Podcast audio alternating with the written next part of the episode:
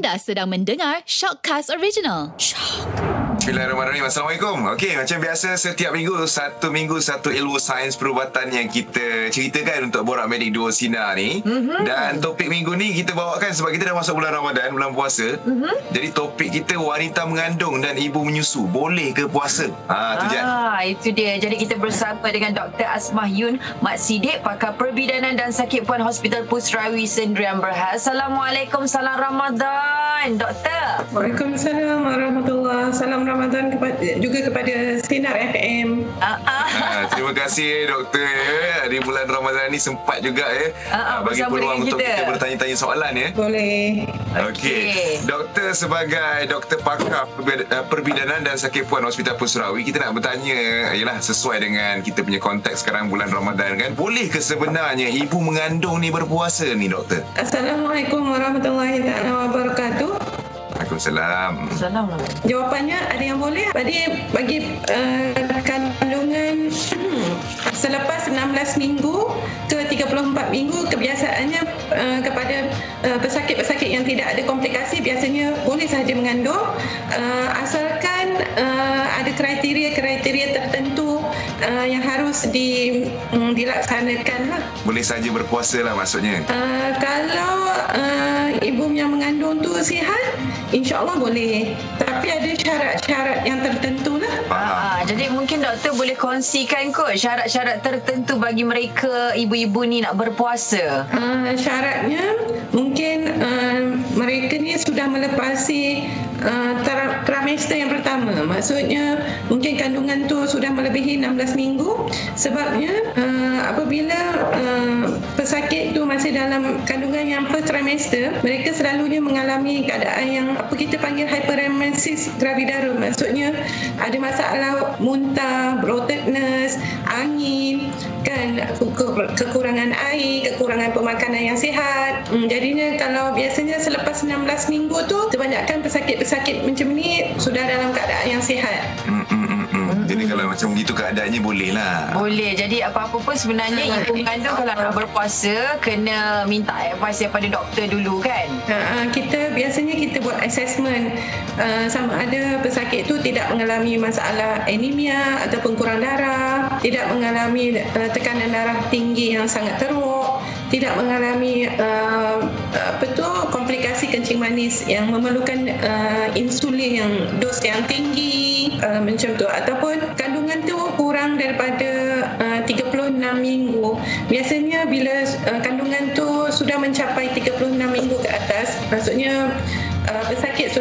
masuk dalam uh, uh, bulan yang ke-9 Uh, kebiasaannya mereka sudah ada tanda-tanda nak bersalin kan? Jadinya kita kurang galakkan uh, pada mereka untuk uh, berpuasa pada peringkat ini Okey, jadi ya. sebenarnya yeah. kalau macam ibu-ibu yang mengandung pula macam mana dia sebenarnya nak monitor apa nak nak monitor baby dalam kandungan perut ibu sendiri? Uh, satu, ibu sendiri boleh uh, monitor pergerakan dia. Uh-huh. Uh, standard standardnya ibu dalam masa 12 jam. Contohnya daripada pukul 9 pagi sampai pukul 9 malam. Dalam masa 12 jam, uh, baby mesti bergerak yang aktif sebanyak 10 kali. Uh, selain daripada tu kalau uh, pesakit nak pesakit nak monitor um, uh, keadaan baby uh, nak ensure ataupun nak memastikan baby sihat dia kena uh, datang ke ke doktor. Kita melakukan pemeriksaan uh, degupan jantung baby dengan ultrasound nak tengok uh, apa tu berat badan baby meningkat ke tidak, kandungan airnya cukup ke tidak, uh, keadaan uri tidak ada darah tersumbat di dalam uh, uri. Hmm. Jadi sebenarnya yang paling mudah uh, kalau ibu yang mengandung tu hmm. berdasarkan yang doktor kata tadi dari trimester ke 16 minggu ataupun apa semua dapatkan advice daripada doktor untuk elakkan apa-apa komplikasi ketika berpuasa lah doktor eh. Ya, ya. Okey, kalau kepada ibu yang menyusu pula doktor kita nak bertanya kan. Ibu yang menyusu bolehkah se dan uh, yalah sebab kita tahu susu tu adalah sejenis cecair dalam badan. Bila dia dikeluarkan tu, dia akan jadi dehydrate ke nanti untuk bulan Ramadan tu? Um, nama pun air susu kan. Jadinya um, uh, air kekurangan lah kalau ibu tu uh, dehidrasi.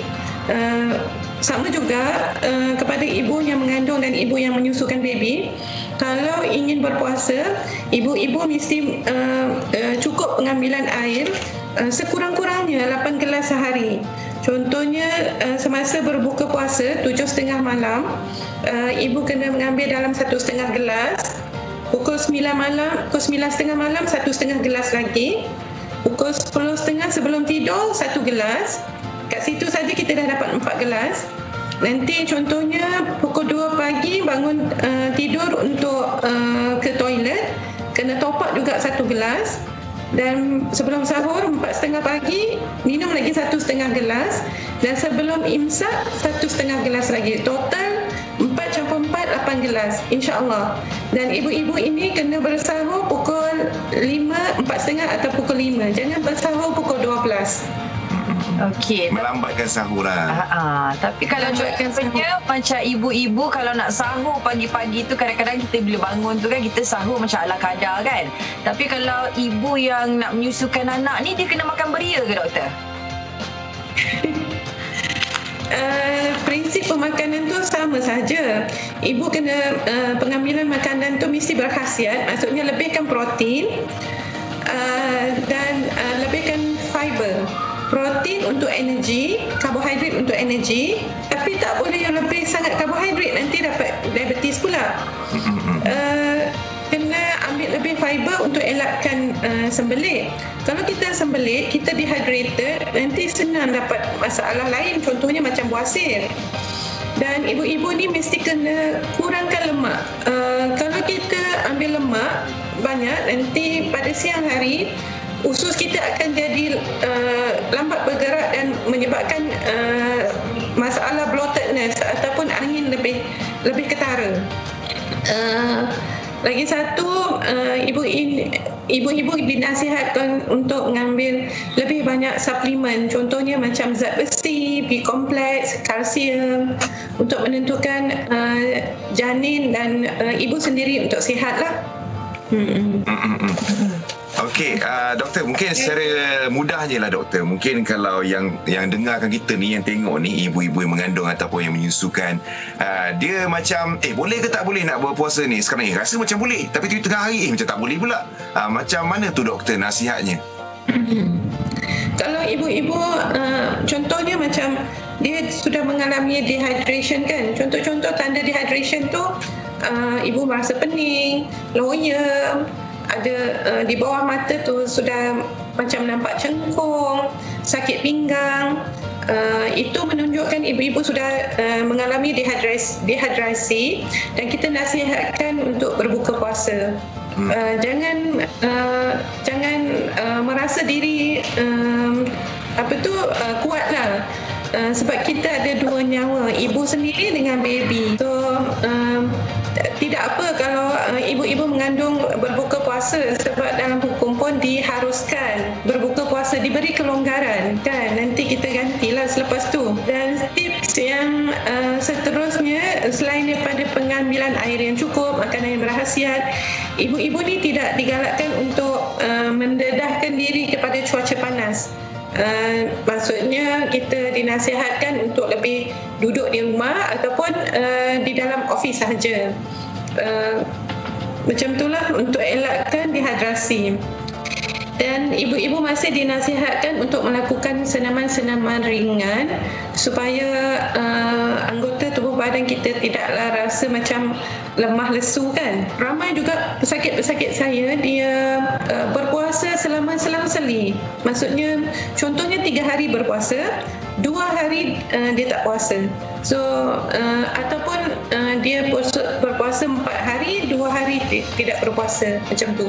Saya rasa uh, apa tu method ni lebih uh, lebih baik uh, untuk elakkan dehidrasi. Uh, lagi satu kalau contohnya kepada ibu-ibu yang um, mengalami kecing manis yang uh, kena apa tu dirawat dengan uh, dos yang uh, insulin yang tinggi Uh, contohnya ataupun uh, pesakit-pesakit yang mengalami uh, tekanan darah yang memerlukan tekanan darah tinggi yang memerlukan uh, ubat uh, uh, tinggi dos Maksudnya mesti kena ambil uh, rawatan daripada pakar-pakar yang yang tertentu. Uh, Okey doktor, saya nak tanya bagi mereka yang kadang-kadang ada budak dia uh, dia tak menyusu tapi ibu pula dia jenis yang suka pam keluarkan susu kan.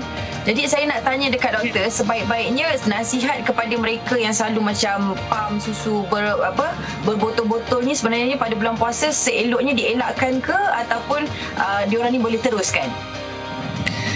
Oh, uh, EBM uh, express breast milk tu um, kena buat juga. Kalau kalau tak buat nanti um, tu breast tu engorge. Nanti lagi sakit kan?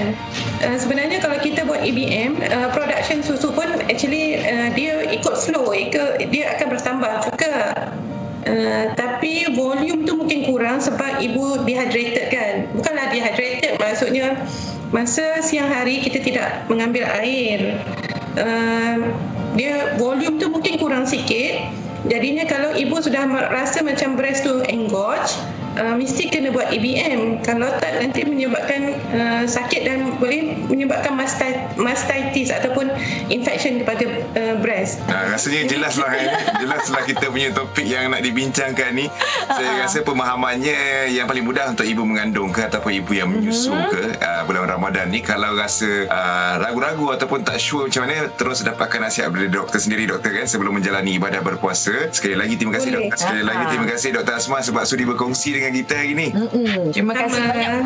Uh, mungkin ada sedikit pesanan bagi uh, ibu-ibu yang mengandung ataupun kepada mereka yang menyusukan anak? Okay, uh, pada ibu-ibu uh, mengandung yang uh, ingin berpuasa, uh, jangan paksa diri. Uh, sebab kita ada kelonggaran dan pada siapa-siapa yang um, yang boleh berpuasa kita galakkan juga tapi uh, mesti uh, pengambilan air dan pengambilan pemakanan yang sihat mesti kita utamakan. Insyaallah. Insyaallah. Okay, insya terima kasih doktor. terima Nanti kasih banyak doktor. kalau ada kesempatan kita bertemu lagi ya insyaallah. Okay, terima kasih. selamat berpuasa doktor. Waalaikumsalam